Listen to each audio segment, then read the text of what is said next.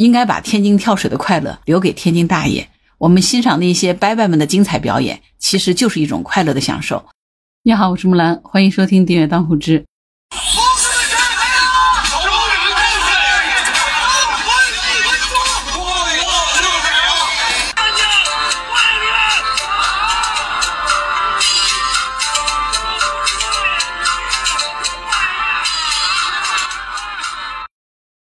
听到这么热闹的声音啊，你就知道这是最近特别红火的天津跳水大爷们哈。那正宗的天津跳水大爷，一般呢只穿一条花裤衩，下水之前呢还要来一段激情澎湃的演讲。最近呢，天津狮子林桥、北安桥等地呢，成为了新晋的网红打卡点儿。桥上的一群跳水的天津大爷呢，也在短视频的这个平台上火出圈了。就像前面你听到的，“生存一分钟，快乐六十秒”是大爷们的信条。我叫伯伯，不叫大爷。是他们对抗岁月的最后的倔强。我不知道你有没有看过这些视频啊？这些大爷们的跳水姿势啊，真的是各有千秋，什么自由落体啊、仰面入水、空中转身，伯伯们跳水的动作千奇百怪，主打的就是一个自由发挥。当这些天津伯伯们的跳水视频频频的出现在网络上的时候呢，也在互联网上激起了不小的水花。有网友就戏称狮子林桥是八 A 级景区，还有游客不远千里奔赴天津。就是为了一睹跳水大爷们的风采。随着这些游客越来越多，大爷们在一片叫好声中呢，也越战越勇。岸边的吃瓜群众也没闲着，自发的组成了裁判组，给入水的大爷们挨个打分。有的人在围观的同时呢，会模仿大爷们从桥上一跃而下。就连跳水奥运冠军何冲也曾经现身狮子林桥，和天津大爷们切磋跳水技术。除了专业人士、外国友人，各地的大学生、天津大姨都相继现身桥边上分。不过呢，也不是谁都可以驾驭这种野生跳水的方式，因为在那个地方哈，你知道吗？那个桥到水面的高度差不多有七米多。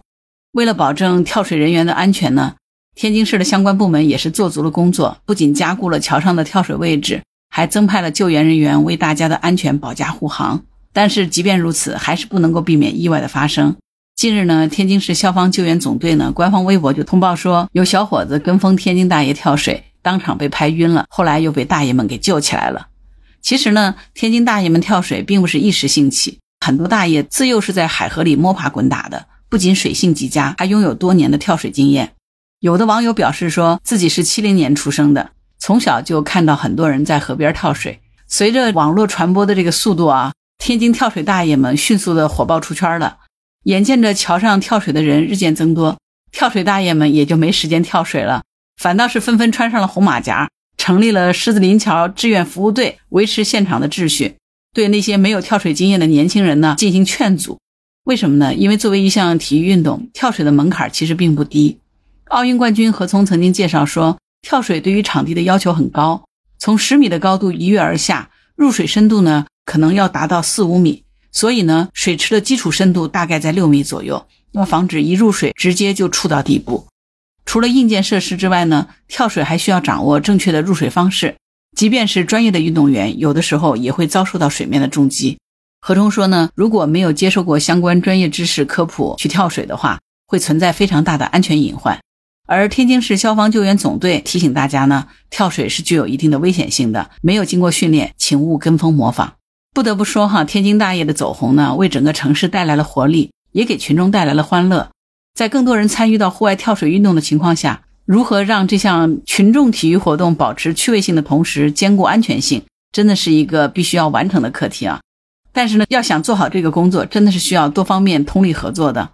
眼看着天津大爷们跳水的这个热度哈持续不下，结果没想到呢，天津跳水大爷们决定退出狮子林桥跳水，并且发出了倡议。倡议书是这么写的：感谢来自全国各地热心的朋友们，感谢你们来到天津。感谢你们在网络上点赞，你们的关注和加入让天津狮子林桥跳水火出了圈儿。狮子林桥跳水队最早是由天津本地游泳爱好者组成的，年轻时就在海河里游泳，后来水性特别好的开始尝试跳水。我们平均年龄六十多岁，到现在跳了有三十多年了。跳水也让我们强身健体，大家乐在其中。天津是个包容的城市，欢迎八方来客。但没想到这一火，全国各地的朋友们汇聚到此。跳水的人太多，有些朋友没有经过准备和训练，出现了危险和隐患，给救援工作增加了难度。我们真的不想看到有人受伤，我们中不少人也自发变成了维护秩序、维护大家生命安全的志愿者。同时，我们还了解到，狮子林桥跳水的平台是海河景观灯设施，政府怕咱们出事故，不得不把夜景灯光的电给掐了。在日常的巡查检查中，发现平台下支撑角钢锈蚀严重，存在安全隐患，不具备跳水的条件了。因此，我们决定退出狮子林桥跳水，并诚挚向大家发出倡议：一，咱们不在狮子林桥跳水了，腾出地儿让政府维修，确保狮子林桥上桥下的通行安全，也早日把夜景灯光亮起来，让大家更好的观赏。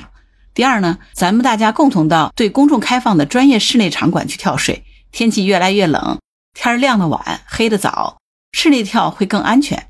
第三，咱们大家没有专业训练过的，不会游泳的，身体不好的，未成年的小朋友，岁数太大的老朋友，就别参与跳水了。千好万好，大家好才是真的好。第四，天津好吃的好玩的地方多着呢，狮子林桥附近就有不少。您有兴趣，我们也可以给您当向导。在此衷心感谢大家对跳水对我们的喜爱和支持。祝愿每一位来天津的朋友都能留下美好回忆。天津欢迎你！天津狮子林桥跳水队，二零二三年九月六号。首先得说哈，天津大爷们宣布不跳水，这绝对是担当和责任的表现。自从天津大爷跳水火出圈以后呢，越来越多的网友慕名到狮子林桥效仿大爷们跳水，更有很多网红主播到现场进行直播。结果呢，狮子林桥跳水队的几个老队员都没有功夫跳水了。每天呢，穿着红马甲在桥面上维持秩序，劝阻那些没有经验的年轻人不要轻易的去试跳。而的确呢，已经有多名的游客下水后被直接拍晕了。其实这个跳水哈，真的不是我们在视频当中看到那么简单的事儿。这些天津伯伯们之所以能够一边诙谐幽默的和游客互动，一边还能够以标准的姿势扎进海河，那是因为他们从小就在桥边长大，从小就练习跳水。看着那些大爷的跳水姿势，好像不那么专业。但实际上都是这些伯伯们多年跳水总结出来的技巧，所以呢，一天他们跳个十几回呢都不会受伤。但是，一些没有跳水经验的游客，冷不丁从那么高的地方俯冲下去，受伤的概率自然会大幅的增加。所以呢，天津跳水大爷们虽然是业余跳水队，但是身经百战，而游客们只是凭着一股子热情。按照大爷们的说法，人家就是瞎胡闹哈。跳水这东西可不是开玩笑，别乱来，没有经验是容易出事儿的。跳水是可以带来欢乐，绝对不应该因此而带来伤害。随着天津大爷们跳水视频的火爆，众多围观者每天都把狮子林桥围了个水泄不通。大爷们没空跳水，不仅是没有时间，其实是因为没有地方。因为桥上挤满了游客，更站满了跃跃欲试要跳水的尝鲜者。而桥的两岸呢，人头攒动，已经给交通和治安带来一定的隐患。有些游客呢，没有经验又不听劝，非要执意跳。